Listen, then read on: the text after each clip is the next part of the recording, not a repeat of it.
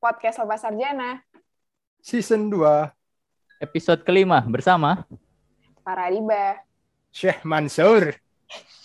Ustadz Al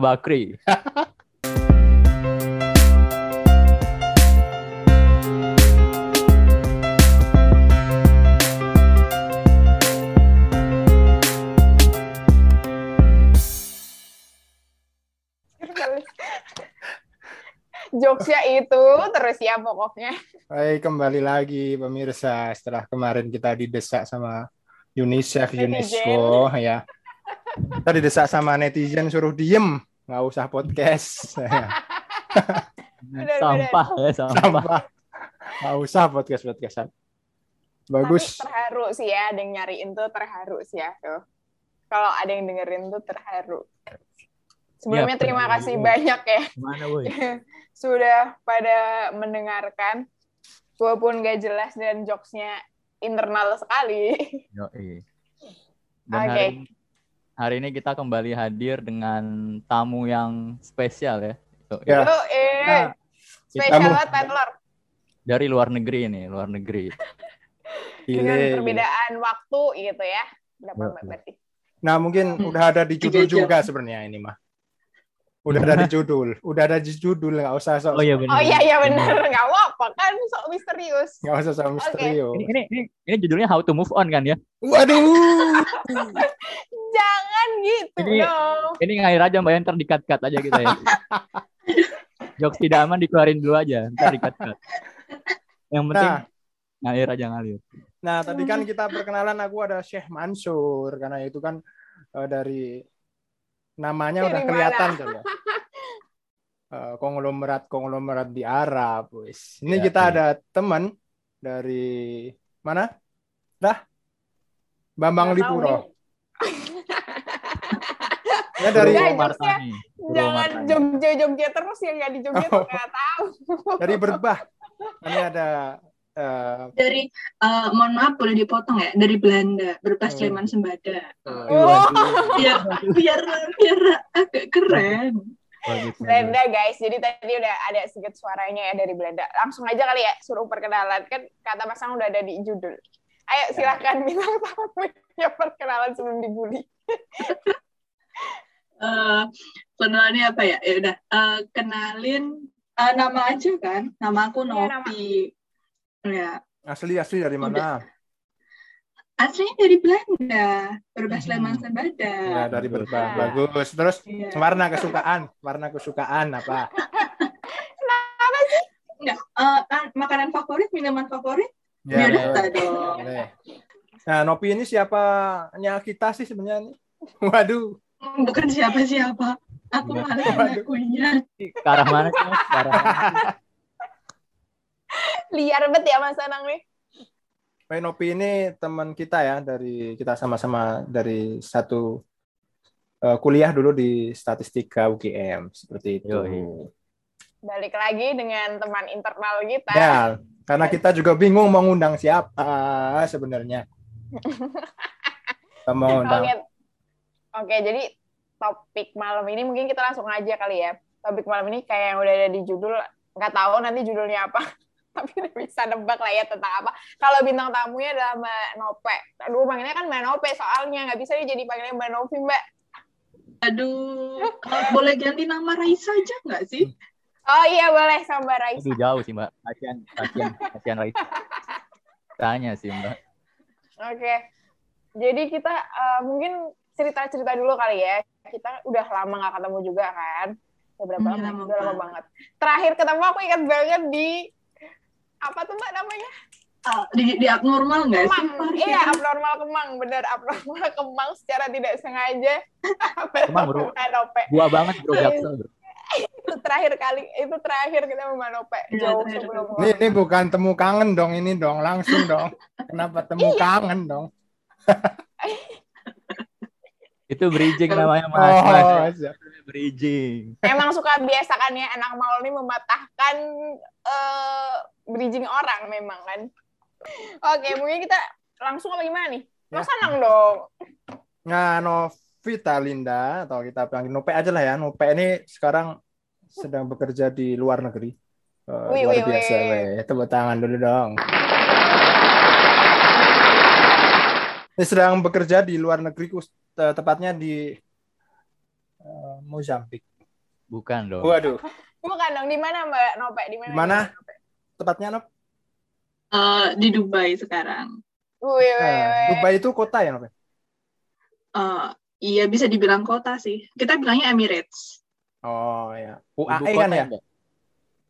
Enggak, bukan. Ibu Oh. kotanya Abu Dhabi, Pak. Abu Dhabi. Oh, ya. Abu Dhabi. Berarti itu kota ya, Nop ya? Ya, kita bisa bilangnya kota sih. Nah, itu berarti Kalau di Indonesia kan kota, kayak Hmm. kota gitu. itu kecamatannya apa di sana? Dikira semua di luar negeri sama kayak Indonesia. Masa nggak Oke, ada? Ada Kecamatan, dong. kecamatan, dong, pasti. kelurahan, Ada Ya. dong pasti. Ada dong, masa nggak ada? Ada dong, masa nggak ada? Ayo. Masih ada. Ini kayak ini kan Ben Hill nih, kayak ini Ben Hill. Ya. Parah, parah Palmera, Hmm. Blok M, pasti ada dong. Ada Pasti dong. Nggak mungkin nggak ada, Mbak. Kayak mungkin Putus, putus, putus, putus. Brooklyn gitu kan. Maaf. Mungkin kayak Brooklyn gitu ya, Queens gitu kan. Kalau di Amerika sana. Wih, wih, wih, jauh padahal kali ya. ada sih kita namanya Outmeta kalau di tempat aku. Waduh, Outmeta. susah banget. Aduh, Ah. ngerti lagi. Ngerti Tuh lah. kan nggak bisa nanggepin kan kalau nggak ngerti. Tuh, kan udah ketahu kagak ngerti masih aja dipancing. Suka deh melihat Mas Anang terdiam lu. Bingung dia. Lanjut, lanjut, lanjut. Oke, eh, mungkin aku flashback dikit kali ya. Dulu tuh aku ingat Mbak Nope itu eh, resign ya. Mungkin Mhm. eh, mungkin diceritain dulu kali ya Mbak Nope kerja di bidang apa nih? Hmm, jadi kerjanya sama kayak kayak Micol ya. Masih di asuransi Iya, aja. Nggak pindah-pindah. Iya. Di asuransi terus. Belajar terus ya nggak, Col? Misal nggak pernah belajar kok. Waduh, waduh. iya sih. Aduh, aduh. Oke, di asuransi kan kayaknya kalau di asuransi itu emang banyak yang suka pindah-pindah gitu ya. Pindah-pindah Hmm. company. Terus terakhir tuh Mbak Nope tuh pindah lagi gitu. Terus aku kayak, wah pindah lagi nih Mbak Nope. Kayak udah kayak gitu kan. Tapi kok nggak baru-baru nih. Terus menunggu deh dia pindah ke mana. Terus ternyata berhembus-berhembus, iya Nope keluar, aku lupa siapa yang bilang, Nope keluar negeri gitu. Lupa tapi siapa yang ngomong. Hah? Seriusan? Keren banget gitu ya. Pokoknya aku dulu berpikir kayak gitu. Gimana sih Mbak? Mungkin cerita dulu kali ya. Gimana proses awalnya nih? Hmm, ah, gimana Pikiran maksudnya buat ker- proses? Dari Kepikiran buat kerja di luar negeri. Kan sebelumnya biar udah sempat. Iya kan kenapa alasannya motivasinya yang jelas biar diundang ke podcast ini. Oh, iya, Cari-cari. Bagus. Iya, cari-cari. Aduh, apa ya? Prestasi apa nih gitu yang yang bisa Bagus, bagus. eh nikah enggak? Terus apa lagi ya? Waduh. Harus cari-cari kan. Jadinya ya udah. Eh, aduh kayaknya apa sih yang beda? Ya udah. Jadi terima kasih kalian udah, udah jadi motivasi saya. Betul, betul. Alhamdulillah. Mantap. Alhamdulillah. Amin. Wow, mantap. Mantap, Bun. Jadi gimana, Mbak? yang sesungguhnya awal mula Oh, Oh. pindah kan udah lumayan beberapa kali pernah pindah company nih terus akhirnya mm-mm. udah nih langsung sekalian aja keluar negeri kali Atau Nggak kepikiran ke luar negeri gimana? Kepikiran kenapa pindah ke luar negeri itu? Hmm, enggak sih sebenarnya eh, sebenarnya dari dulu tuh pengen pengen tinggal di luar, cuman pengen tinggal aja di luar negeri gitu. Gimana sih Mhm. rasanya tinggal di luar negeri? Soalnya kan jujur sih aku bukan dari keluarga yang eh, punya privilege kayak gitu yang bisa eh, nguliahin aku dulu di luar negeri gitu. Ya, jadinya dulu cuman ya kayak kepengen aja aduh gimana sih rasanya eh, tinggal cuman tinggal aja sih tinggal di luar negeri kayak gitu sih. Eh, itu umumnya, tapi aku punya uh, alasan khusus juga sih kenapa aku pengen tinggal bukan tinggal di luar negeri tapi kerja di luar negeri gitu. Kalau ditanyain, ini sebenarnya alasan yang aku cuman buka di sini ya. Aku nggak pernah buka ke orang wih lain. wih wih gitu. wih terharu nih udah kayak ini tau barusan nonton Raffi Ahmad Raffi Ahmad bilang kayak gitu di ayo lanjut Jadi alasannya kenapa aku pengen kerja di luar negeri itu sebenarnya uh, aku pengennya aku pengen restart karir aja sih kayak gitu. Soalnya kan aku dulu uh, lulus aku udah associate. Terus setahun kemudian aku fellow gitu. Cuman uh, setelah tiga tahun hampir empat tahun kerja kok aku ngerasa um, beban aja gitu. Fellownya beban.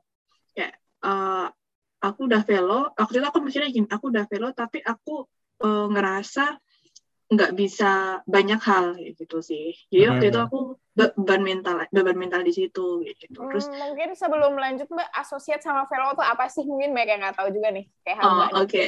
Uh, jadi gini, uh, jadi karena pekerjaan saya ini aktuaris ya, ya gitu. Jadi uh, waktu lulus aku titel aku udah punya udah punya titel nih ASAI itu asosiat hmm. dari PAI Persatuan Aktuaris Indonesia.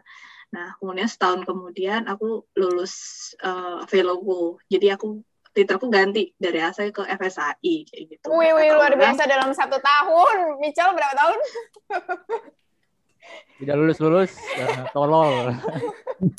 Gak setahun, nggak setahun juga sih, satu satu setengah tahun lah ya kayak gitu. Terus waktu itu uh, ya itu karena aku udah udah punya titel FSAI, cuman ya itu aku ngerasanya kok aku udah FSAI tapi kok aku nggak bisa banyak hal ya gitu. Atau aku hmm. kalau misalnya bahasa jatnya aku nggak bisa apa-apa. Udah filo tapi nggak bisa apa-apa kayak gitu. Hmm. bukannya nggak bisa apa-apa sih mungkin karena uh, beda company aja kali ya. Karena aku juga waktu itu aku dapat fellow setelah aku kerja sekitar dua tahun. Bisa dibilang sekitar uh, dua tahun. Ya maksudnya uh, fellow dua tahun pengalamanku apa sih? Ya secara akademik udah FSAI sih tapi secara pengalaman kayak nothing aja gitu. Nah dari situ uh, aku mulai tertekan jujur aku tertekan.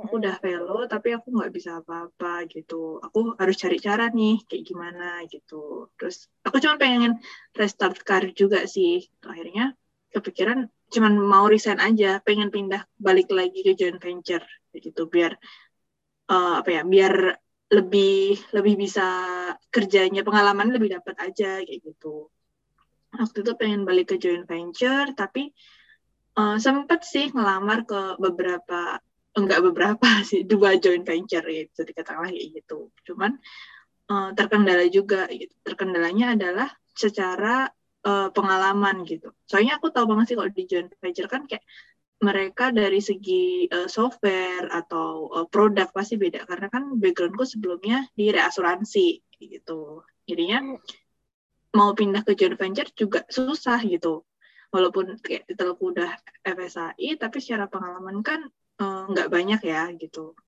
hmm. berarti dari situ ya kenapa kepikiran mau ke luar negeri itu tiba-tiba kepikiran iya. ke luar negeri atau uh, ada tawaran dulu Nop?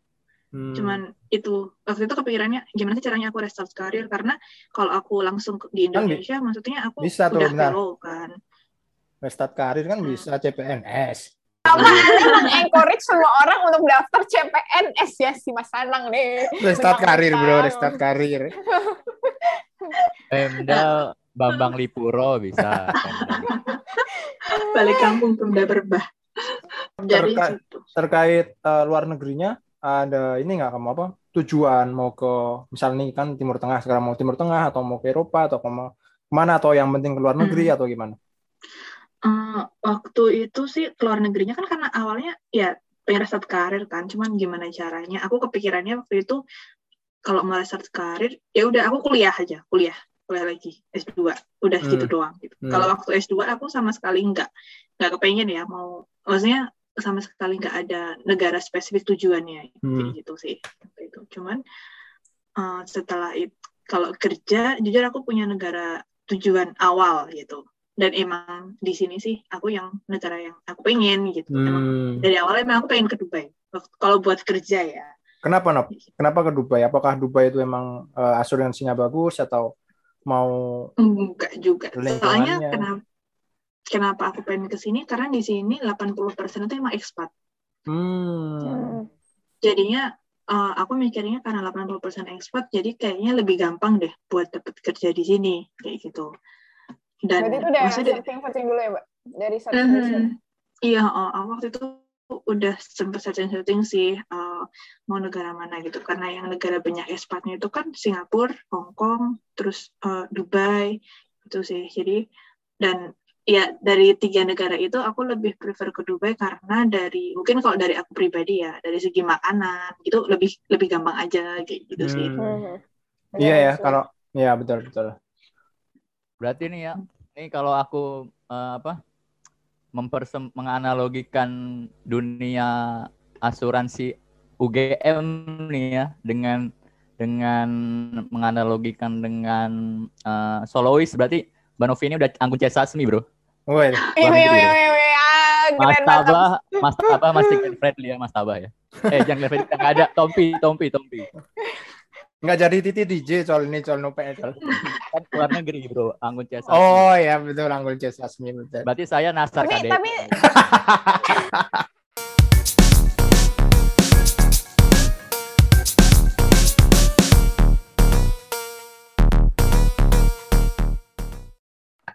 Tapi ini dulu awalnya di offer gitu, Mbak?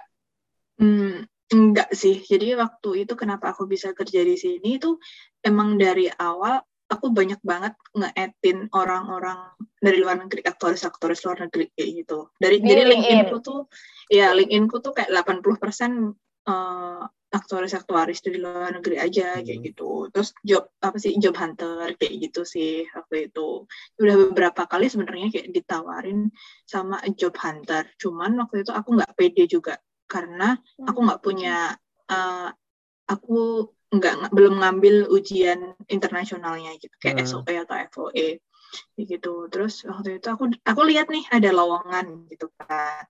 Itu sebenarnya aku iseng banget, jujur aku iseng banget cuman gara-gara aku habis nge-update CV-ku kan aku habis apply-apply ke uh, joint venture kan ke uh, balik asuransi joint venture gitu aku bisa apply-apply otomatis kan aku habis update CV nih cuman karena oh aku udah update CV nih ya udahlah masukin aja sama sekali nggak kepikiran bakal sampai sini gitu cuman seiseng itu aja kayak nothing tulus aja gitu waktu itu hmm. sih hmm. karena emang di LinkedIn tuh banyak sih yang dapat infonya dari LinkedIn berarti Nop ya Iya, waktu itu aku dapat infonya dari LinkedIn. Nah, tadi berarti ini antara uh, kalau misal nih nggak, tadi kan nyoba-nyoba buat kerja hmm. di luar. Nah, kalau misalnya hmm. nggak emang mau salah satu pilihannya emang mau kuliah di luar juga ya, sekalian gitu ya? Iya, uh -uh. jadi aku emang udah beberapa kali kan apply beasiswa gitu, yang hmm. beasiswa kuliah di kuliah di luar negeri kayak gitu. Uh, berapa beasiswa ya aku coba tiga, dua, dua apa tiga gitu kan uh, tiga deh kayaknya cuman ya nyangkut nyangkut aja gitu sampai aku pernah kepikiran aku mau kuliah di luar negeri pakai biaya sendiri Waduh. pernah sampai hmm. pernah sampai kepikiran kayak gitu cuman ya tetap aja cari yang murah kayak gitu maksudnya kayak iya. Mitchell nih kepikiran kuliah ke luar negeri pakai biaya tetangga. Iya. aduh jauhan jokesnya. Kurang sih mas jujur. Kurang ya? Nggak mau apa sih. Saya mau support ada celahnya sih. Kayak terkejut juga ya kita ya kan yeah. mendengar jokesnya. Hmm. Jadi gitu kali ya, mungkin tips-tipsnya buat teman-teman yang pengen nyobain karir yang lain adalah salah satunya uh, perbanyak koneksi di LinkedIn ya. Karena emang LinkedIn mm-hmm. ini banget sih, kalau yang benar-benar profesional gitu ya, uh, iya. menarik lah. Yep, Terus bener itu prosesnya berapa lama tuh mbak proses offering dari wawancara hmm. mungkin step-stepnya gitu dan syarat-syaratnya apa Nop? Syarat dan ketentuan berlaku. Yeah. waduh. Kurang nggak nih? Kurang. Bagus bagus bagus bagus bagus. Nggak bagus bagus. Mas Anang kan diam. Kurang sih. Bagus sih bagus sih. Ya B plus lah B plus. Uh, waktu itu aku tuh mulai interview interview pertama ya. Interview pertama tuh uh, Desember awal. Uh, aku ingat banget itu Desember awal interview pertama terus Desember 2020 Desember 2020 ya terus habis itu sebulan tuh nggak ada kabar.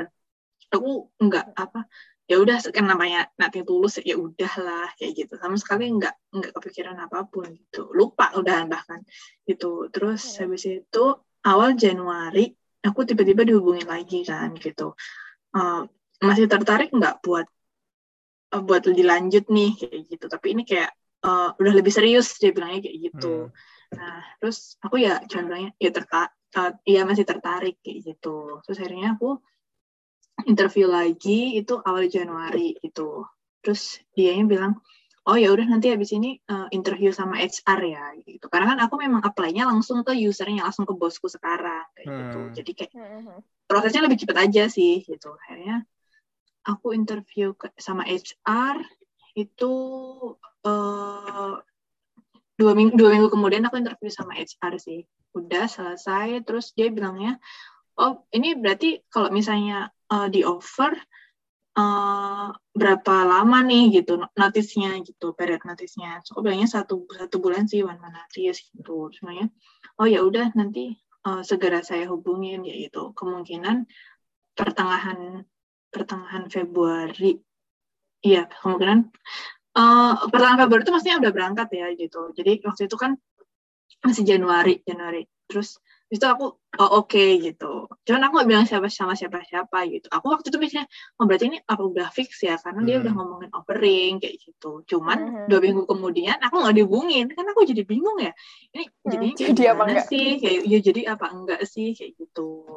Nah uh, akhirnya aku nanya lagi aku mau ngehubungin uh, bosku sih. Maksudnya gini aku kalau kayak di Indonesia kan kalau misalnya nggak jadi ya udah kan. Maksudnya nggak ada nggak dikasih tahu apa-apa nggak dikabarin apa-apa gitu. Nah, kalau di sana tuh kayak gimana sih?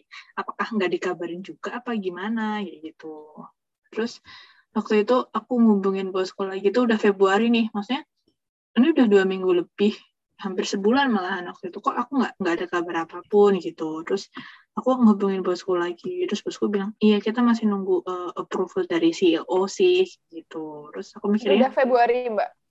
Itu udah Februari gitu. Terus uh, oh dia bilang ini ya kita masih nunggu approval dari CEO gitu. Terus aku mikirnya wah ya walaupun udah sampai CEO approvalnya tapi aku tetap nggak belum belum mau yang benar-benar ngarep banget gitu. Uh -huh. Oh ya udah aku uh, aku masih tungguin tuh. Dia bilang tapi bosku bilang sih nanti secepatnya dikabarin kayak gitu.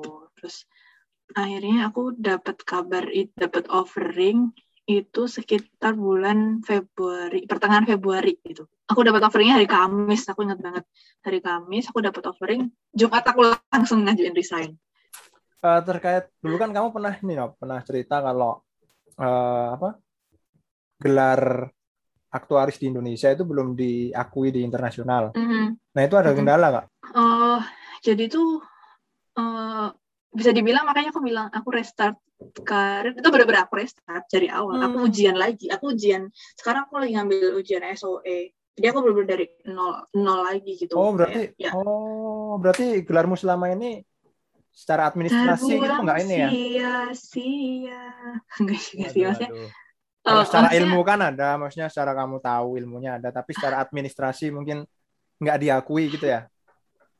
Uh, bukan nggak diakuin sih, cuman kayak karena di sini pada lebih prefernya itu gelarnya itu yang dari SOE, yang dari SOE itu dari US atau FOE dari UK. Nah, prefernya dari dua dua negara ini sih kayak gitu. Jadinya kayak aku juga ya udah aku lebih prefer uh, ngejar ujian lagi gitu. Hmm, berarti Karena emang ya? dia tadi sih, iya kan tadi aku bilang aku emang pengen restart semuanya dari aku pengen ujian memang dari awal aku emang pengen ujian lagi juga kayak gitu. Berarti restart ini mulai uh, belajar matematika kontekstual, fisika kontekstual, Pancasila. Ya, ya udah cukup. Kalkulus satu.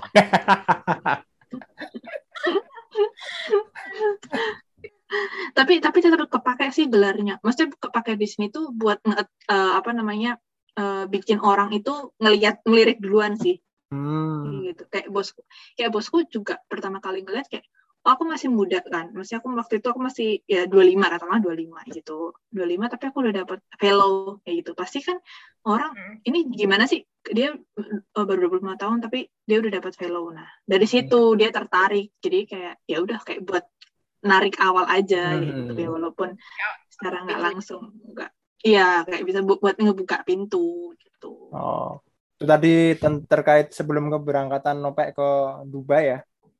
Iya tadi kan uh, lanjutin aja tadi ceritanya apa namanya uh, kan tadi Kamis pengumumannya terus Jumat langsung resign. Tuh teman-teman kantor gimana tuh?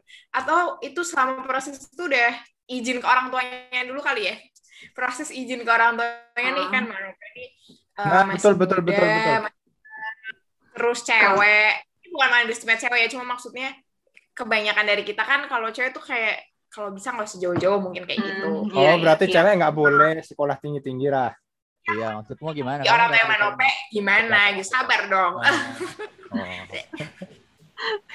kalau eh, dari orang tua kendala nggak kendala sih maksudnya aku emang udah sounding ke ke ibuku. Dari awal aku emang udah sounding kan ke ibuku gitu. Terus cuman kalau ibuku sih eh, ya udah oke oke aja gitu. Mungkin yang agak susah sih ke ke papaku ya ya gitu. Ini eh, ya pastinya aduh kok, jauh? gitu. Cuman waktu itu aku agak gampang sih ngeyakininnya karena ya maksudnya aku pun di Jakarta juga jarang pulang kan gitu. Kayak apa bedanya? gitu sama aku di sini ya gitu. Kan sama-sama kayak jarang pulang kan jadinya eh, ya udah cuman kayak beda negara aja gitu. Karena kan dari awal juga aku udah kerjanya di Jakarta terus eh, jarang pulang juga apalagi pandemi gini kan lebih jarang pulang lagi kayak gitu. Yang ngebedain ya udah cuman kayak kalau di Jakarta kalau pengen pengen banget pulang bisa pulang gitu. Kalau di sini kan kalau pengen banget pulang ya ntarlah nunggu aja setahun sekali cuman bedanya di ke frekuensi pulangnya aja sih gitu Tapi nggak jadi kesulitan ya berarti ya buat izin ke orang tua ya. mm, enggak sih Oke, berarti udah bilang dari awal ya tuh. Terus kalau teman-teman gimana, Mbak? Kaget gitu. Uh, aku tuh nggak cerita ke banyak orang waktu selama prosesnya ya aku kayaknya cerita cuman ke uh, ke teman-teman deketku aja gitu tiga orang teman deketku itu aja nah uh, waktu bahkan aku pun habis resign juga belum pernah belum nggak cerita cerita juga kan waktu itu. Ya. kayak aku karena aku waktu itu kayak masih ngerasanya uh, aduh masih belum pasti lah intinya kayak gitu masih belum pasti gitu. Masih takut aja gitu kalau terjadi apa-apa. Cuman waktu itu kayak gitu sih. Tapi waktu aku ngajuin resign kan aku ditanyain kenapa resign mau ke mana gitu. Aku cuma bilangnya "Hmm, pindah keluar. Aku bilangnya pertama "Eh, pindah company sih pak gitu. Terus "Eh, kenapa kok pindah company gitu. Terus "Eh, ya nggak apa-apa dapet tawaran yang lebih bagus aja. Terus oh pindah ke mana gitu. Pertama aku nggak mau bilang pindah ke mananya gitu. Cuman kayaknya mereka konsennya kamu pindah kompetitor nggak nih? ya gitu. Terus eh, aku bilangnya "Eh, enggak sih pak. Dan waktu itu kan aku butuh banget eh, satu dokumen sih. Dokumen eh, apa sih namanya surat keterangan kerja. Aku butuh banget waktu itu buat ngeproses kayak visa dan lain sebagainya gitu. Jadinya aku ya mau nggak mau aku jujur gitu. Waktu itu aku bilangnya cuman ke eh, ke Kadif SDM sih. Aku bilangnya "Ah, iya pak saya tapi saya butuh surat keterangan kerja secepatnya karena buat ngeproses visa gitu. Terus, emang kamu ke mana kok pakai visa? Gitu. Terus iya pak saya mau kerja di Dubai. Terus langsung dianya hah? Kamu yang bener? Kayak gitu. Terus hah? Kamu yang bener? Kayak gitu. Terus habis itu "Eh, iya pak gitu. Itu kayak banyak banyak orang tuh kayak mas yang ini kamu beneran nggak sih kayak gitu bohong nggak sih gitu kayak Prank, banyak prank. sih orang yang kayak gitu. iya banyak orang mungkin kalau misalnya kayak pindah ke Singapura itu masih masih oke ya karena kan dekat Iya. kayak gitu kan terus ini kayak itu ke Dubai gitu ini beneran nggak sih gitu itu sih jadi kayak eh, teman-temanku juga pada kaget gitu pada nanyain kok bisa Hah, sih itu. gitu Hah. Kagetnya. Hmm, Itu reaksimu ya, Mas Nang? Ini yang dengerin ini juga kaget loh, Cal, yang dengerin Iya, ini. iya, Iya. kaget banget. Iya, banget. dia lagi nyuci, tiba-tiba lucu banget sih nang sama nggak ketemu makin lucu Ger ger ger ger ger ger ger ger. Minanya Mbak jarang manusia sekarang, jadi jokesnya semua yang ada di kepala di- dia keluarin. itu sih tapi aku juga nggak bilang sama siapa-siapa juga Berarti- karena emang Nah, satu bulan itu kamu udah ngurus administrasi, udah langsung terbang ya berarti ya? Dalam satu Iya, bulan jadi- itu? Uh-uh. Bahkan uh, waktu itu tuh aku, oh ya aku minta dan aku beruntung banget, aku nggak pernah namanya cuti. Jadi aku masih punya cuti, ya kan? Hmm. Itu yang aku uh, lumayan banget. Maksudnya kayak aku masih punya waktu buat uh, apa sih namanya kayak pulang dulu gitu sih. Terus dan waktu itu aku nggak tahu bosku tuh bilang kan aku bilang kan, oh ya udah aku berarti joinnya satu, satu bulan lagi gitu. Tapi bosku bilang "Oh, kalau bisa secepatnya ya gitu. Terus aku jadi mikirnya, wah ini berarti begitu visa aku keluar kayak mau nggak mau kan aku kayak harus udah cabut gitu kan jadi aku kayak dan beruntung banget waktu itu uh, apa namanya pas libur panjang ada libur panjang terus aku punya cuti gitu jadi kayak aku cuman dua minggu kerjanya gitu jadi kayak, kayak dua minggu notice aja gitu sih terus ya udah aku bawa aku pulang ke Jogja waktu itu. Nah tapi waktu itu aku masih galau kan aku tuh nunggu gitu kan. Aku nggak tahu aku harus kayak gimana kan. Aku cuma takutnya visa aku nggak approve atau gimana gitu kan. Bener-bener kayak yang uh, sempet agak serem juga sih gitu. Terus aku aku coba ngehubungin aku nge WA orangnya uh, eh, HR-nya nggak dibales aku kayak makin ini bener nggak sih? Ya kalian bayangin aja aku udah resign terus kalau misalnya nauzubillahnya nggak jadi gimana coba bayangin kan? Terus kayak aku udah yang panik banget waktu itu. Saya aku nge-WA bosku lagi kan terus bosku bilang e, kamu nge-email ya CC ke saya kayak gitu. Saya ya udah aku nge-email baru deh uh, sama ke bos yang baru? Iya bosku yang baru itu. Terus aku nge-email baru deh kayak diproses gitu. Dan akhirnya waktu itu aku bahkan aku datangnya visanya tuh aku pakai masih pakai visa visit pas pertama kali ke sini. Dia bilang oh, oke okay, kamu tak kasih visa visit dulu terus nanti diganti gitu diganti visanya di sini gitu. Hmm. terus aku nggak tahu nggak paham apa apa kan. Terus dia bilang oh ya kamu uh, book tiket juga tanggal segini. Dia tuh nelpon hari Kamis. Ya hari hmm. Kamis.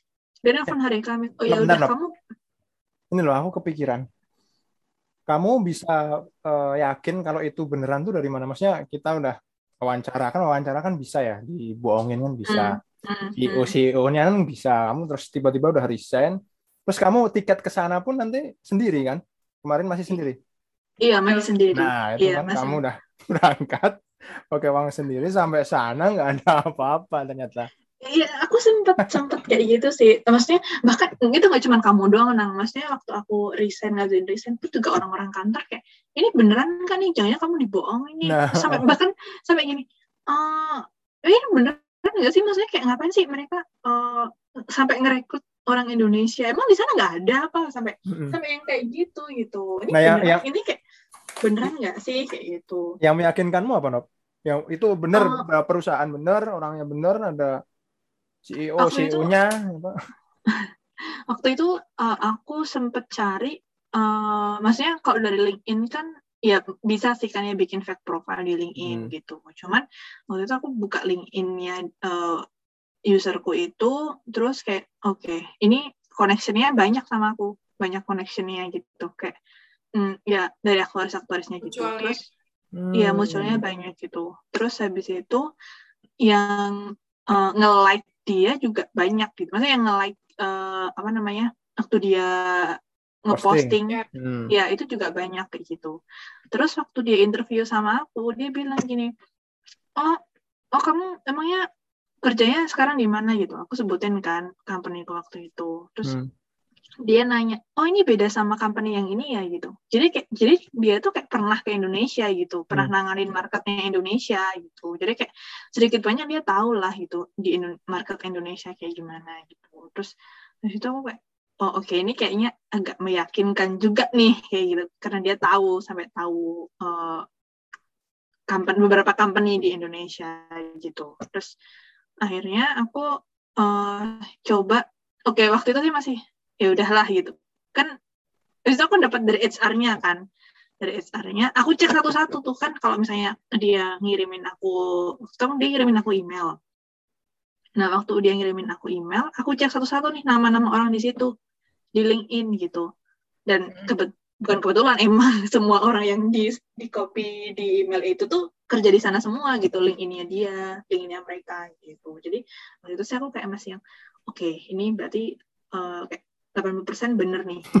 Terus habis itu aku dapat uh, offering letter kan. Itu kan hmm. ada nama CEO-nya di situ ada nama hmm. CEO-nya aku cek nih di apa di websitenya mereka. Oh bener nih CEO ini CEO-nya namanya ini kayak gitu. Hmm. aku cek linknya juga oh bener nih CEO-nya ini gitu. Terus kayak oh ya udah kayaknya kayaknya bener nih kayak gitu sih. Jangan kayak yang ya udah uh, kayaknya udah udahlah gitu. Oh, udah desperate juga kan waktu itu. Terus kayak ya udahlah gitu. Jadi oh. ya udah gitu. Terus dapat pertama kali aku dapat visa visit sih. Dan dia dia kan nelfon aku hari Kamis aku masih inget banget. Kamis pagi itu dia bilang oke okay, uh, eh, ini jadi visamu mau tak issue sekarang. Uh, kamu book book tiket ya hari antara hari Minggu atau hari Senin. Ya kamu bayangin aja Bapak, saya di Jogja. Mau nggak mau harus ke Jakarta dulu, PCR dulu. Mana di Jogja PCR kan yang satu kali 24 jam masih jarang kan hmm. waktu itu. Jadi kayak aku panik banget. Aduh dia nelpon hari Kamis, hari Kamis nih. Kalau misalnya ini aku berangkat hari Minggu, kan aku otomatis kayak Sabtu udah harus di Jakarta kan harusnya gitu. Sabtu atau Minggu pagi lah aku udah harus di Jakarta. Nah, berarti aku PCR hari hari Jumatnya kan aku harus udah harus PCR gitu. Aku tuh mikirnya dan aku masih untungnya sih udah agak nyicil sih udah agak nyicil cuman kayak masih belum masih belum semuanya masuk kayak gitu. Terus udah agak panik kan, gimana nih gitu. Terus dianya dan itu pas banget dia nelponnya pas hari terakhir uh, not itu satu bulan itu selesai. Ya bayangin aja kalau aku nggak punya cuti, aku gimana langsung berangkat gitu nggak pulang ke Jogja dulu nggak nggak menikmati sedikit liburanku dulu gitu kan. Jadinya ya, uh, ya udah tapi dia bilang sih oke okay, jadinya hari Senin kamu berangkat hari Senin ya. Book tiket sekarang kirim kirim tiketnya kopi tiketnya uh, ke, ke emailku dia bilang gitu. Terus itu yaudah, seenak jidat dia suruh book tiket book tiket dia nggak ada ngasih uang kan kamu enggak enggak. Dia bilangnya uh, apa namanya uh, tapi ini ini di reimburse sih. Nah makanya aku bilang dari awal untungnya juga aku masih punya tabungan gitu loh ya hmm. bayangin aja. Kalau misalnya aku nggak punya tabungan ya aduh gimana nanti bisa kita bisa bisa.com kita bisa.com ya bisa. Statistika.com nggak sih? Open donasi? Twitter please do your magic bisa. Iya, Bagus, berarti sepanjang itu ya ceritanya ya. Betul. Nah kalau ini Mbak masalah persiapan tadi kan udah persiapan visa, persiapan sama latar belakang kronologi. Kalau persiapan hmm. bahasa gimana tuh Mbak? Saya bahasanya gimana di sana? Hmm, waktu itu sih aku sempat kepikiran juga sih bahasa bahasa Inggrisku nggak bagus sama sekali nggak bagus kan. Terus aku sempet ya udahlah aku uh, gimana caranya ya. Aku sempet cari nih mau les kan gitu. Sempet renang. Mau les. Bukan dong. Sempoa. Sempoa. angkat besi nggak sih? Bisa. ya, Tapi selama wawancara itu pakai bahasa Inggris kenapa ya? Iya, pakai bahasa Inggris sih. Tuh. Hmm, Cuman tahu Jawa ing kromo inggil. Kromo iya. Bagus. ya cuman kan kayak uh, oke okay, waktu itu aku cuman oke okay, aku harus harus les nih gitu. Cuman kalau aku les les ke mana gitu masih bingung Dan mepet kan. waktunya ya. Iya, waktunya mepet gitu. Terus sempet sih cari, oh yaudahlah mau privat aja gitu. Terus kalau mau privat tuh juga ternyata eh, apa ya bisa dibilang waktunya juga nggak nyampe juga gitu. Hmm. Terus akhirnya aku dapet sih saat uh, akhirnya aku les di IF. Les di IF. Selama? Itu jadi kalau di IF, oh jadi promosi IF dong nanti. Jadi pokoknya ini kalau di IF itu uh, bisnis Inggris sih gitu. Jadi uh, dan itu tuh pakainya nggak nggak make uh, berapa kali pertemuan gitu. Aku tuh ngambilnya enam bulan kan. Nah terus jadi enam bulan dan itu terserah aku mau berapa kali gitu. Dalam dalam sebulan tuh mau berapa kali uh, pertemuan gitu. Semua terserah aku. Nah waktu itu aku masih niat sih ya masih niat. Cuman akhirnya ke sini ke sininya nggak punya waktu juga karena beda jam juga. Ya nggak sayang juga sih gitu. Oh. Cuma jadi lanjut no maksudnya di sana masih les gitu ya? Les IF yang di sini iya gitu. karena kan oh. iya karena kan online kan. Aku hmm. sengaja nyarinya online gitu. Cuman ya karena karena terkendala waktu maksudnya perbedaan waktu jadinya ya hmm. nggak hmm. bisa dibilang nggak kepake juga. Karena berapa kan tadi kontraknya bedanya tuh tiga jam lebih? Tiga jam. Tiga jam sih bedanya. Hmm Hmm, gitu sih kalau bahasa. Kalau tadi visa tuh, berarti visa tuh yang ngeluarin ininya ya, company kita kerjanya. Yes, waktu itu Uh, jadi aku waktu ke sini tuh aku pakainya masih visanya visa visit kayak gitu, hmm. masih pakai visa visit. Terus nanti di, nanti diganti visanya di sini.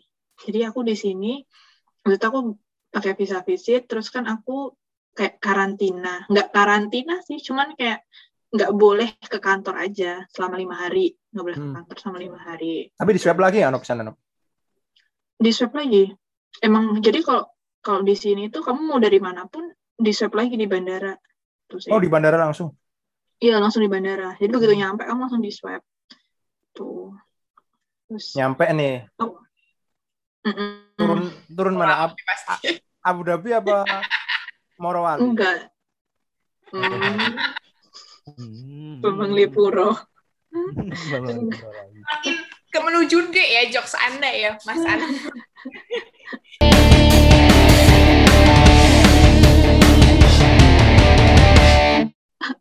satu lagi yang berat waktu itu aku sempat stres ngurusin uh, legalisir legalisir soalnya aku harus legalisir ke empat kementerian waktu itu oh. aku sempat stres banget karena waktu itu aku udah di Jogja posisinya aku udah di Jogja. Hmm. aku harus ngelegalisir ke kementerian uh, kementerian BUMN Dikti. Maaf, Kemenko nggak ada di list. Waduh. Ternyata. Alena uh, dikti apa tuh uh, yang dilegalisir. Ini ijazah. Ijazah. Iya ijazah. Ijazah Mendik, sih. apa aja tadi nop empat kementeriannya? Kemendikbud. Uh, di uh, ya Kemendikbudnya ke dikti hmm. terus habis itu luar negeri uh, Kementerian Keluar Negeri hmm. terus Kementerian Hukum sama jadi ke, harus Kementerian Hukum dulu baru Kementerian Luar Negeri baru mau, hmm. mau tanda tangan legalisir terus habis itu dikti sama uh, kedutaannya jadi waktu hmm. itu kedutaan uh, Emirates Arab di sana di di, di Jakarta nah, aku udah aku udah stres banget aku posisi waktu itu aku udah di Jogja kan itu pas banget aku habis uh, baru sehari di Jogja tuh aku dikasih tahu lengkapin dokumen ini ini ini aku udah stres banget hari ya udah aku pakai aku pakai calo ada tuh bukan calo agen ya agen agen pakai agen Nah, itu tapi, buat ngurusin visa. Tapi sekelas itu pun ada agennya ya, ada calonnya ya. Iya, ada calonnya. Waktu itu kayak aku mikirnya, aduh mana mahal banget lagi gitu. Cuman buat ngelegalisir kayak gitu. Hmm, dua juta apa ya? Dua juta apa dua setengah deh. Aku lupa sekitaran itu. Buat legalisir aja ya? ya itu buat ngelegalisir gitu terus cuman waktu itu kan aku udah di Jogja jadi kayak ya sama oh, aja nggak sih kalau yeah. aku ke, ke Jakarta juga kosnya juga segitu juga kan gitu mana aku stres tambah stres kan ya udahlah aku waktu aku pakai agen juga nah masalahnya nih waktunya nih gitu aku tanya kan ke agennya agen ini, kira... agennya itu apa nih agen seribusan like infonya agen prudensial kita tahu agennya dari mana dari internet oh iya kan cari Kok kamu bisa Iya loh. Agen legalisir. Gitu. Agen legalisir. Uh, ada. aku cari-cari di internet. Pokoknya aku apa cari di internet gitu agen legalisir ijazah kayak gitu. Ternyata ada gitu. Hmm. Terus yang akhirnya aku udah stresnya, aduh masalah waktu karena aku tanyain ini berapa lama dia bilangnya oh, paling cepet dua minggu. Anjir dua minggu. Gimana caranya nih? Aku takutnya cuma tiba-tiba dianya uh, nge-calling oke okay, kamu misalnya udah isu kamu harus berangkat kayak gitu. Aku cuma takutnya di situ sih waktu itu. Terus udah kepikiran ya udah tak paketin aku waktu itu. Kalau misalnya emang uh, apa namanya emang kepepetnya nggak bisa tak paketin. Aku tuh mikirnya udah gitu. Udah cari-cari nih mau pakai agen mana nih buat ngepaketin gitu. Mm. terus habis itu untungnya banget itu pas banget udah jadi pas aku berangkat. Jadi aku berangkat kan hari Senin nih. Dia Senin itu juga jadi jadi oh. juga hari Senin itu. Itu kayak pas banget gitu loh.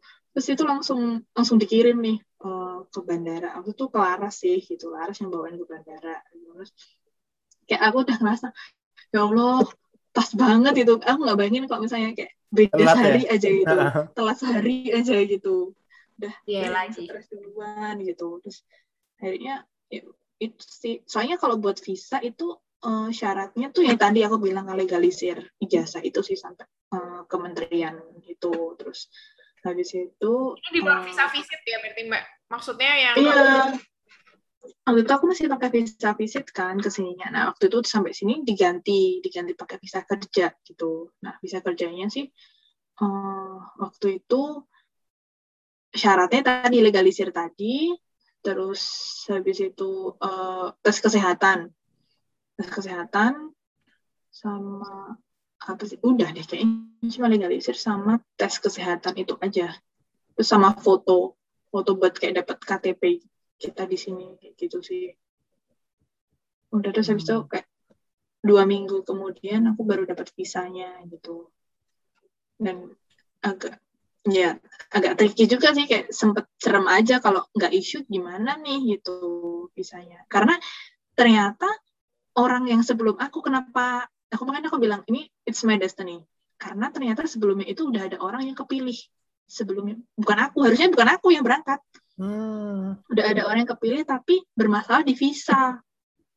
Nah, karena bermasalah di visa, akhirnya mereka mutusin ya udahlah nggak jadi di cancel orangnya yang sebelum aku. Akhirnya makanya kenapa itu selisih satu bulan, selisih satu bulan dari wawancara pertama sampai aku dipanggil lagi ditanyain kamu masih tertarik apa enggak tadi. Ternyata oh. ada ceritanya di situ. Nyata itu kamu bukan pilihan pertama memang. Iya. Aduh, gimana nih, Col? Hmm. Tapi saya pilihan terakhir, Pak. Waduh, ada. Kan yang pertama. Bagus, bagus. Biasanya yang pertama-pertama gagal sih, Mbak, biasanya. Waduh. Memang gitu sih biasanya. Oh, cerita kamu kan, contoh. Bukan, biasanya. Aku bilang biasanya. Oh, iya. Oh, Tapi yang gagal itu dari orang Indo juga, Mbak? Atau Enggak bukan? sih, bukan. Bukan. Dia dari Pakistan. Oh, emang sana emang hire orang-orang dari luar emang ya? Iya, makanya dari 80 persen itu ekspat. Nah, kamu di sana ikut organisasi TKA Indonesia nggak? ya. Aku jujur ya, aku selama di sini, selama di sini, aku cuma ketemu orang Indonesia itu uh, waktu aku ke restoran Indonesia. Selain itu aku nggak pernah yang namanya ketemu orang Indonesia. Bahkan teman-temanku aja pada bilang kayak gini, kamu tahu nggak sih, kamu tuh orang pertama yang aku tahu kerja di kantoran dia bilang kayak gitu aku wow, taunya wow, wow. Aku, aku taunya orang Indonesia itu biasanya kerjanya di masa center atau di uh, jadi pembantu kayak gitu hmm. yang disetrika jadi, yang disetrika itu kan punggungnya siram air panas kayak gitu ya. Wah, tapi bangga kan jadinya jatuhnya bahwa kamu bisa merubah bahwa orang Indonesia nih bisa kerja kantoran juga nih gitu kan, Mbak. Uh, iya sih, maksudnya kayak aku bisa buktiin aja kalau nggak semuanya itu kayak yang mereka pikirin kayak gitu hmm. gitu sih. Nah, sampai sana menjalani kehidupan di sana, terus gimana Nopi Ter apa tadi samponya, terus kamu mau nggak mau kan pasti beli sana, lama-lama kan habis. Iya sih, udah habis sekarang pak. terus makanannya, terus teman-temannya hmm. itu gimana Nop? Di sana. Kalian culture culture shocknya gitu mbak? Hmm. Uh, kalau culture shocknya sih enggak terlalu culture shock sih. Karena mungkin pertama aku makanannya lebih gampang kan. Maksudnya dari segi apa ya bisa dibilang uh, halal halal semua lah ini di sini. Jadinya aku bisa makan apa aja gitu. Cuman kayak bedanya uh, agak co cocok nggak nih gitu? Apa namanya? Uh, bumbu-bumbunya gitu sih. Terus uh, tapi dari segi makanan aku nggak terlalu kenapa kenapa enggak tapi um, karena di sini kan kebanyakan orang Pakistan sama India kan jadi ya kebanyakan kalau aku mau beli makanan di luar itu dari Pakistan makanan Pakistan atau makanan India gitu. Atau makanan Filipina. Filipina aku masih masih oke okay juga sih. Nah akhirnya aku bosen. Bukan bosen sih. Kangen lah masakan Indonesia gitu. Aku ke ke restoran Indonesia. Itu mahal banget.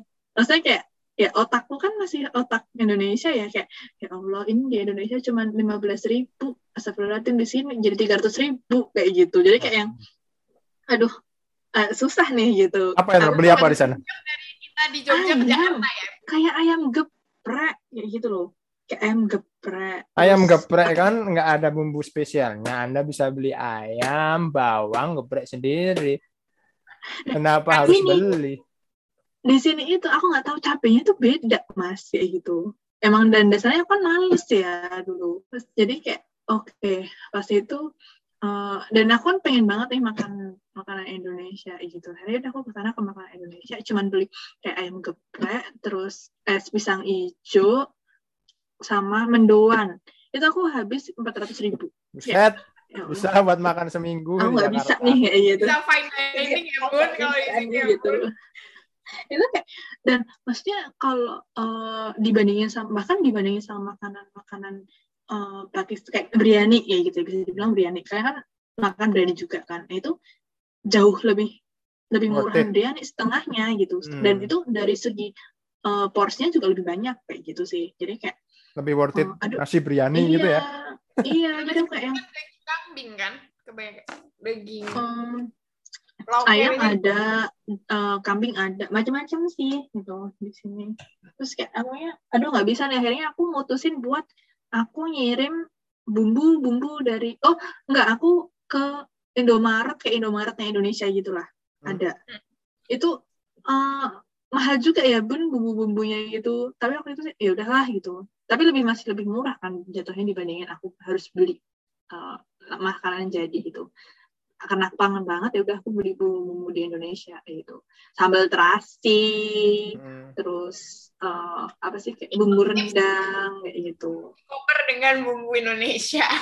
Nah itu aku nggak kepikiran sama sekali buat uh, apa namanya bawa makanan dari Indonesia. Karena aku kepikiran baju cuman mikir baju waktu itu. Baju sabun sampo dan teman-temannya. Udah aku mikirnya itu aku sama sekali nggak kepikiran bahkan aku nggak bawa Indomie sama sekali nggak kepikiran bawa bumbu-bumbu gitu. Terus kesalahan fatal sih nggak bawa Indomie. Aku nggak pernah masak. Kan jangan banget kopi lagi. Karena nggak pernah masak juga kan di Jakarta. Jadi nggak kepikiran gitu. Tapi kan ya udahlah beli beli beli aja di sana gitu. Tapi maksudnya nggak yang terlalu ini ya ya? Uh, nolak banget sama makanan sana nggak ya sebenarnya enggak enggak sih aku sama sekali nggak nolak sih makanan cuman kadang kan kangen ya uh, hmm, sambel sih. Aku cuma kangen hmm. aku cuma kangen sambel udah sih. Sambel terus uh, ayam digoreng ala kita. Udah gitu doang sih sebenarnya kangennya. Tapi kalau misalnya uh, selain itu sih aku masih bisa kok uh, makan makanannya mereka di sini. Jadi kok makanan nggak nggak ada culture shocknya ini sih uh, apa berapa sih perbandingan rate antara di sana sama di sini mbak karena dengar-dengar biaya kos anda adalah sebulan gaji saya iya uh, aku bisa bilangnya gini uh, dan aku bisa bilangnya gini secara gaji gaji emang beda. Tapi secara persentase sama. Sama. Oh iya. Ya, secara persentase sama. Bahkan bahkan di sini living cost-nya lebih mahal, lebih mahal banget. Jadi misalnya gini lah, aku dulu waktu aku selama di Jakarta itu living cost-ku uh, bisa bisa katakanlah ya living cost kalian 20% dari gaji. Bisa katakan kayak gitu kan. Hmm. Nah, kalau di sini kalau kalian cuma 20% dari gaji itu di sini bahkan kayak bisa aku bilang kayak kandang ayam guys karena hmm. emang di sini yang mahal tuh uh, ininya apa namanya living costnya tuh mahal banget gitu. Nah kalau mau dapet yang ya lumayan lah kayak kos-kosan di Jakarta lumayan. Kayak kos-kosan Mas Anang mungkin atau kos-kosan kalian. Itu kayak di sini tuh bisa 35% dari gaji. Bahkan kalau misalnya kayak beneran kayak mau yang studio ya studio apartemen itu itu mahal banget studio apartemen. Aku bisa bilang hmm, paling murah ya itu empat ribu enam belas juta. Ya kali ya kali itu, banget ya pun itu enam belas juta enam belas juta itu kalian nggak bisa bayar bulanan ya harus setahun jadi dan oh. maksudnya dan dan itu kontraknya setahun jadi kalian hmm. harus kontrak setahun dan bayarnya itu paling banyak itu tiga sampai empat kali jadi hmm. di sini iya. living costnya Iya, ya bayangin aja nggak mungkin aku tiba-tiba datang ke sini, aduh aku maunya studi apartemen. Duitnya siapa ibu buat bayarnya? Nggak ada. Kalau sekarang berarti di kos-kosan mbak? Apa udah apartemen studio tadi? Hmm, iya kos-kosan kayak kandang ayam aja, yang penting bisa buat tidur. nah, karena kan dan kebetulan nah, aku udah. Dubai mungkin lebih bagus beda kali sama. Ayamnya ayam. Kan, Ayam apa col kira-kira col kalau sana col? Ayam ayam kampus bahaya nggak sih? Waduh, Bahaya ya. kurang sih malah bahaya sih. Oh. Gitu. Sorry sorry sorry. Eh, iya, pokoknya di, kalau aku bisa bilang, bahkan kalau bisa bilang persentase secara persentase masih sama sih. Hmm. Cuman kalau eh ya persentase secara persentase gaji ya. Bahkan buat porsinya buat eh, tempat tinggal itu lebih lebih lebih banyak gitu. Kalau ini apa eh, pergaulanmu di sana sama orang asli sana ada nggak sih? Berapa persen kira-kira di companymu? Orang asli sini untouchable, Mas. Kamu nggak bakalan bisa main sama orang asli sini. Kenapa? Emang ada beda kasta atau gimana? Iya, Oh iya. Hmm.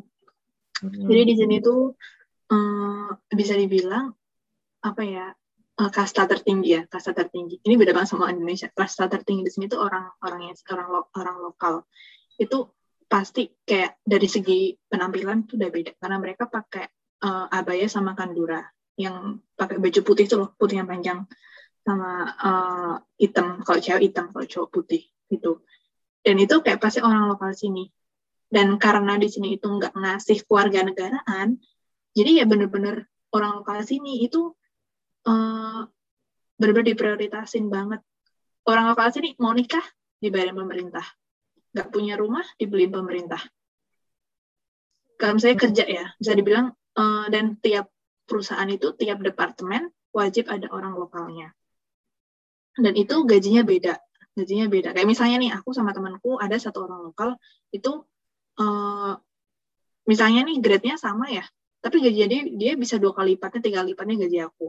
Katakanlah kayak gitu. kan dari di sini ya kalau di sini kan kayaknya kalau ekspor tuh gajinya lebih besar gitu Iya, kan. uh, uh, uh, uh. kalau di sini nggak, di sini tuh kayak lokal itu dan mereka nggak main sama non lokal. Mereka bener-bener lokal ya udah sama kantor pun tidak bergaul gitu benar-benar as profesional aja gitu maksudnya iya dan bahkan kamu kerja nggak kerja juga tetap dibayar. Makanya kayak mm, sama sekali eh, apa ya bisa dibilang di sini itu kayak lokal diprioritasin sih nomor satu gitu. lah. Ada Mm, privilege privilege banyak privilege yang didapatkan ya. Iya, gitu. Jadi kayak eh, soalnya kayak misalnya nih mereka nikah ya bisa kita bilang nikah. Kalau mereka nikah sama sesama sesama lokal, mereka dibayarin, dapat duit gitu. Hmm. Ada subsidinya dari pemerintah. Tapi kalau mereka nikahnya sama orang non lokal, nggak dapat kayak gitu. Terus kalau rumah, mereka nggak punya rumah, dibeliin rumah. Mereka nggak punya tanah, dibeliin tanah. Mereka nggak punya mobil, dibeliin mobil sama pemerintahnya. Gitu. wow Jadi bener-bener dipelihara lah gitu. Nggak sama kita bisa.com ya peliharanya. Twitter Twitter Iya. Itu. Sih kalau Berarti-. Kalau Ya. ini Nop pakai apa bahasa Arab ada nggak kamu? enggak, aku Sama kalian sekali. tau gak sih? Ini ini ya eh, fun fact fun fact di sini ya. Orang-orang pada bilang ini, oh kamu belajar bahasa Arab dong Nov di sana gitu. Enggak, aku lebih 90% aku lebih sering dengerin orang ngomong pakai bahasa Urdu apa Hindi, bahasanya orang Pakistan apa India. Karena tadi aku bilang 8 eh, 70 kan 80% ekspat ya. 80% ekspat itu kayak 80 persennya lagi itu orang eh, India atau Pakistan. Nanti sisa, sisanya eh, sisanya orang Timur Tengah, ya Middle East gitu, sama orang Filipina. Jadi aku kayak sering banget, kayak- bahkan kayak di kantor ya, di kantor tuh aku nggak pernah dengerin orang ngomong pakai pakai bahasa Arab tuh jarang gitu. Aku lebih sering dengerin orang ngomong pakai ya pakai Urdu atau pakai Hindi gitu. Hmm. Jarang banget lah dengerin pakai bahasa Arab. Berarti Jadi sekarang kalau- udah berapa lama kerja itu Mbak sekarang? Hmm, Empat bulan. Ah, Empat bulan bedanya gimana Mbak? Loading kerjaannya atau sistem kerjanya sama Indonesia? beda beda banget sih Eh, apa dedikasi kerjanya beda sih kayak eh, Jadi jam kerja dulu kali mbak jam kerja kalau di sini kan kebanyakan katanya 9 to 5 kalau di sana kalau di sini 8 sampai 5 8 sampai 5 se- eh, minggu sampai Kamis. Terus istirahatnya 1 sampai 2 sih. Jadi waktu itu agak agak beda. Jadi aku biasanya jam 12 aku udah lapar banget. Harus tahan-tahan lah sampai jam satu gitu karena beda jam beda jam istirahat kan gitu. Lap, apa minggu sampai Kamis Nob? Mm -mm. jadi di sini liburnya itu Jumat sama Sabtu. Nah ini menarik nih uh, terkait ini apa apa perbedaan mungkin uh, sana kan uh, ini ya negara Muslim juga ya nah itu bedanya apa sama Indonesia?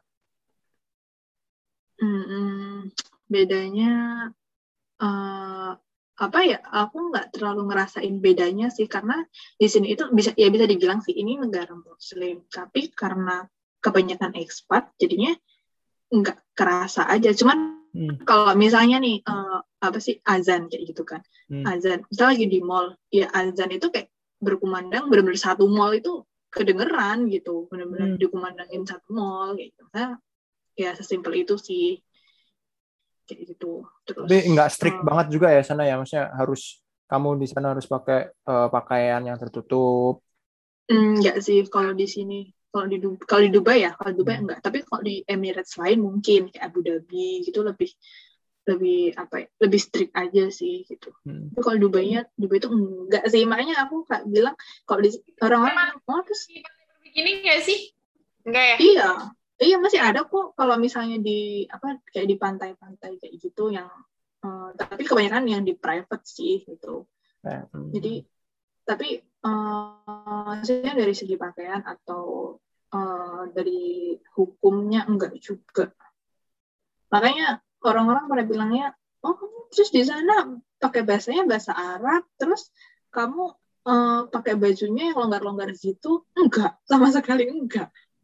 Ya, karena ya tadi multicultural aja sih di sini ya. Jadi banyak, banyak mispersepsinya gitu. Bahkan kayak orang-orang pun mispersepsi ke Indonesia juga sih.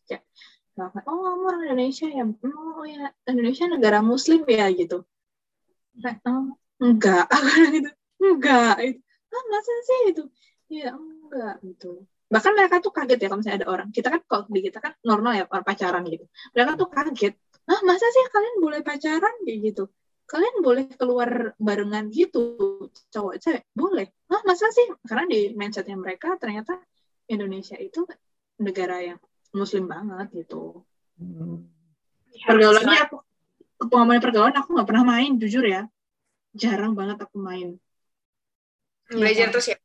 Karena ya, mohon maaf mohon maaf. Nggak pernah main nggak pernah main karena belajar terus di sini. Main cuma sekali aja. Itu pun sama orang, orang kantor aja sih. Kantor.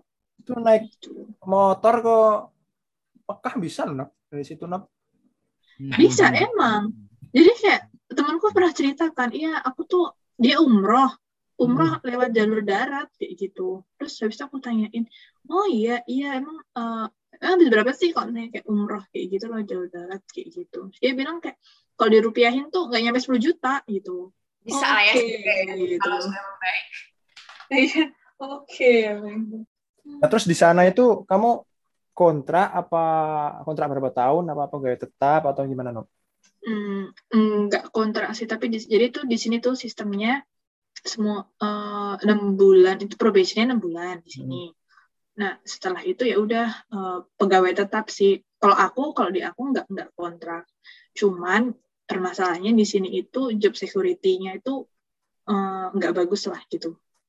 Jadi kayak orang itu buat kehilangan pekerjaan tuh gampang gitu. Kayak ya udah kalau misalnya ada masa uh, misalnya nih perusahaan mau cost cutting gitu ya udah tinggal terminate aja tuh orang-orang jadi nggak hmm. ada kalau di Indonesia kan bisa dibilang bahkan misalnya pandemi ya di Indonesia kan ya banyak kan yang kehilangan kerjaan cuman kayak ada beberapa perusahaan yang sama sekali nggak ada layoff kan gitu mungkin sama kalian kantor-kantor kalian pasti kan nggak ada layoff ya gitu. Nah kalau di sini tuh kayak ya gampang banget lah kalian tuh kehilangan pekerjaan gitu walaupun nggak nggak kontrak ya walaupun saya pegawai, pegawai tetap tuh di sini gampang lah namanya kehilangan pekerjaan. Makanya kayak sekarang uh, jujur di sini kayak ada degan juga sih gitu. Aduh kalau misalnya tiba-tiba di ini gimana ya gitu. Hmm. karena job security-nya karena nggak diatur atau gimana mbak maksudnya nggak ada aturannya secara Hmm, perundangan mau apa gitu mungkin Enggak ada sih di sini.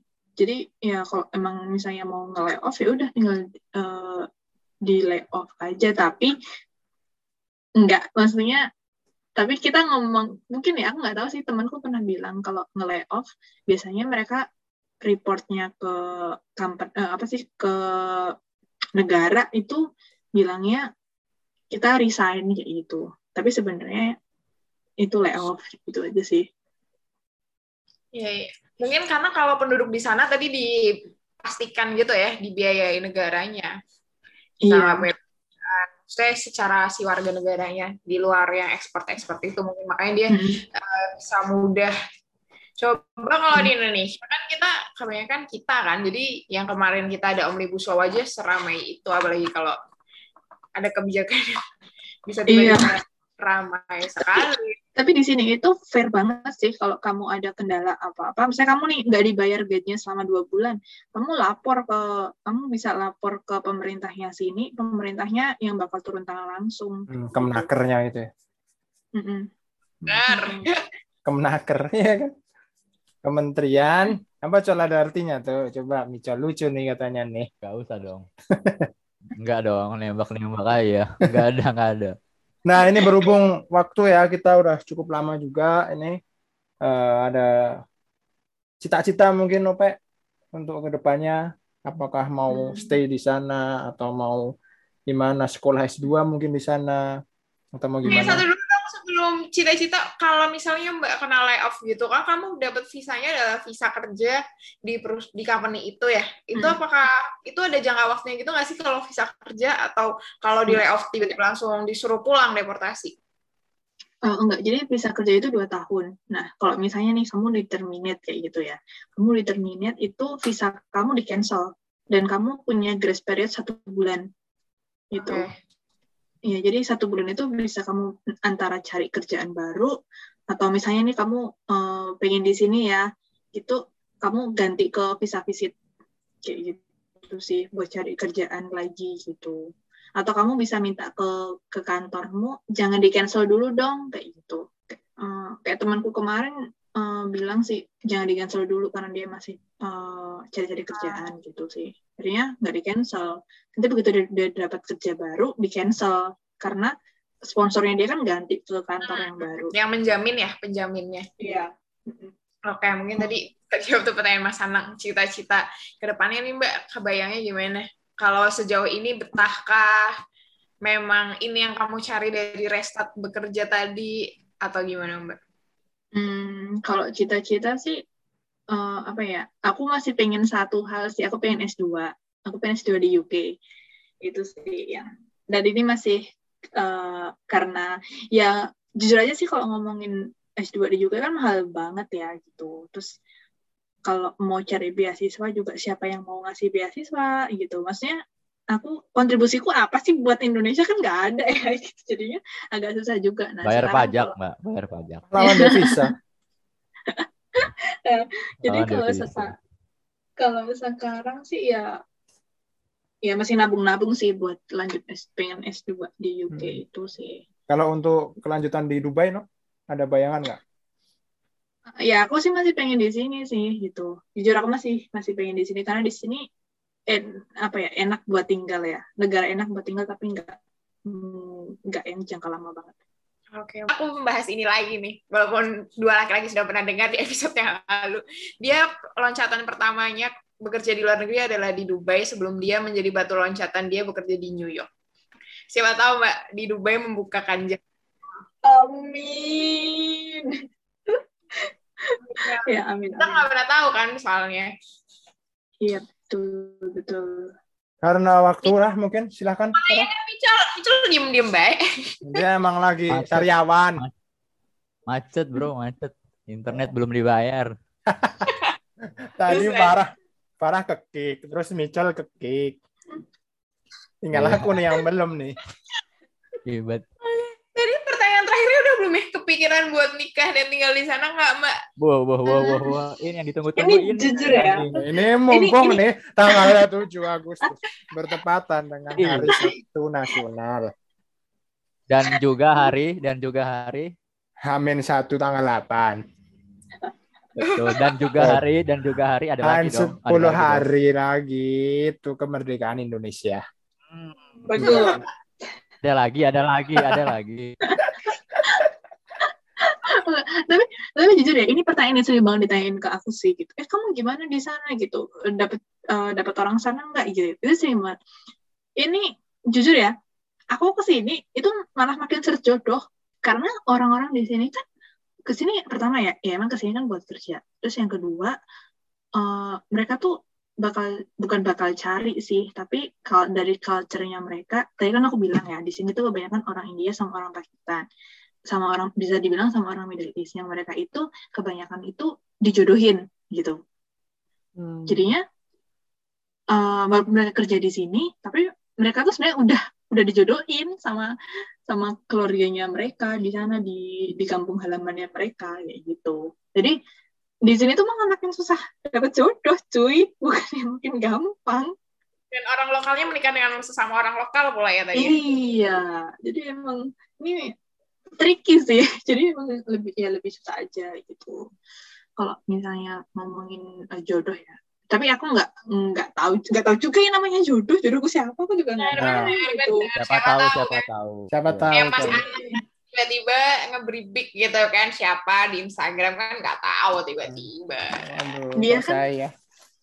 Yuk dibuka mbak ayo dibuka sekarang yuk penutup buat penutup mbak dibuka Jangan dong, Nope tahu Ayo semua dong. ayo dong ayo Ada dong Mas. Mas. ujung rambut sampai ujung kaki, Nope udah tahu semua. Tolong jangan dibahas. Habis ayo dong satu SKS nggak kelar bahas dia bagus episode berikutnya ya Ya, tunggu aduh. pendengar-pendengar kita akan bahas di episode selanjutnya Khusus kisah cinta anak mall. Oke. Oke, pasti pada yang penasaran dong apalagi Iya. orang-orang yang pernah di briefing sama Mas Hmm, Anan. banyak banget banyak banget banyak banget banyak banget Mungkin eh, kalimat penutup terakhir kali ya Menope buat yang seperti Mitchell mungkin yang masih berjuang untuk ASAI, FSAI dan eh, persaktuariaan atau ya apa pun lah pesan-pesan pesan-pesan. Eh, apa ya Terus, eh, kalau aku sih jangan malu buat bermimpi sih. Karena aku juga sadar aku tuh sering banget ngomongin hal ini. Maksudnya aku sering banget ngomong sama temanku eh aku besok tuh mau loh apa kerja di luar negeri tuh kayak gini gini gini. Aku cerita ke temanku aku besok mau kayak gini loh aku besok mau kayak gini loh gitu. Dan mereka pun kayak eh emang emang kamu bisa ya? gitu. Pasti skeptis sih awalnya gitu tapi aku sel aku selalu ngomongin semua mimpi-mimpiku itu ke teman-temanku gitu karena aku nggak tahu ternyata siapa tahu eh, ada yang ngaminin ya. Aku kan nggak tahu ya gitu. Jadi Amin. Amin. Ini saya aminkan kamu udah di Dubai. loh siapa tahu pas aminin siapa tahu ntar aku kuliah kan. Aku masih Hmm. PNS 2 di UK nih. Diaminin dong. Siapa tahu aku nanti nikah terus aku tinggal di UK kan. Nanti kamu tak undang gitu kan jauh agak jauh Jauh jauh sih. Pakai batik nggak di sana? Bingung kita. batiknya bat- batik MU lagi batik, Batik MU kan aduh. Tahu. Yang ada di pasar-pasar. iya itu sih kalau dari aku jangan takut buat bermimpi sih sama ngomong yang bagus-bagus Iya benar. jangan benar. jangan un- jangan underestimate sama diri sendiri. Karena aku pernah banget aku underestimate sama diriku sendiri. Aku nggak berani keluar dari zona nyamanku karena aku ngerasa aku kayaknya nggak bisa deh ngelakuin itu. Aku kayaknya nggak bisa deh. Terus ternyata pas dijalanin oh ternyata aku bisa. Ya gitu sih. Wow, ternyata seorang Novita Sarilinda juga pernah mengunderestimate dirinya sendiri. sering sering masih sering underestimate diri sendiri Jadi eh, langganan menjadi aspek saya. tidak aku aja nggak sih Oh, mbak satu kali aja. Gak apa mbak, aku lebih suka sama kamu daripada Anang Maul. Jahat banget kalau Anang Maul tuh. wow wow wow Wow, wow wow. wow Gak mau itu ingat terus. Oke, mungkin kalau dari aku sih nggak ada kalimat penutup. Gimana ini? Atau Michal mungkin menambahin. Udah cukup kita udah panjang lebar tadi kita udah bahas eh, latar belakang kronologi prosesnya dari Jakarta dari Jogja dari Dubai dari Bambang Lipuro udah panjang lebar tadi ya Dari ber- itu loh Belanda tadi loh Belanda. Belanda. Waduh, Belanda, iya. Kita pertama-tama mau ngucapin dulu terima kasih buat Mbak Novi buat sharingnya, udah mau diajak ke podcast-podcast tidak faedah begini. Terima kasih banyak. Kalian kan ini motivasiku buat sampai sini. Biar bisa goodness. podcast. Basah nih, abis dijilat nih basah, basah. bagus, bagus. F- FYI ini ini tamu kedua kita dari luar negeri ya, Far ya? Yoi. Yoi, tamu kedua. Besok kita Tapi mau ngundang Joe Biden nah di sini. Biden, boleh. Biden. Boleh. Mungkin dari kami bertiga Nom, terima kasih. Selamat. Sore ya di sana ya. banyak- Iya, jam 6 sekarang. Nah, jam enam. Terima kasih Manope membuka banyak hal wawasan dan tidak kita tahu sebagai eh, budak-budak di dalam negeri ini. Siapa tahu kan ada pendengar kita yang mau juga bekerja ke luar negeri. Mungkin apa sih tadi ya udah disampaikan sama Novi. Apa yang perlu disiapkan? Aduh, padahal isinya nggak berfaedah. Mohon maaf ya kalau isinya nggak berfaedah. Ya semoga aja ini recordingnya nggak masalah. Masa diulang dong? Masa diulang? Udah basi dong kalau diulang dong. Thanks to Mas Faris Budi Arafat Oh iya betul. ini. Aduh, iya kita menyumbang eh menyumbang meminjam zoomnya Mas Faris karena kita semua tidak punya sumber bayar dasar. Shout out buat Faris Budi Arafat dan istri dan keluarga. Waduh. Terima kasih, Faris. Baik. Oke. Sekian dari kami. Eh, ada kurangnya mohon maaf. Jangan lupa tetap dengarkan podcast Lepas Celana. Waduh. Yo, Bye bye. bye bye. Bye-bye. Cabut. Ciao.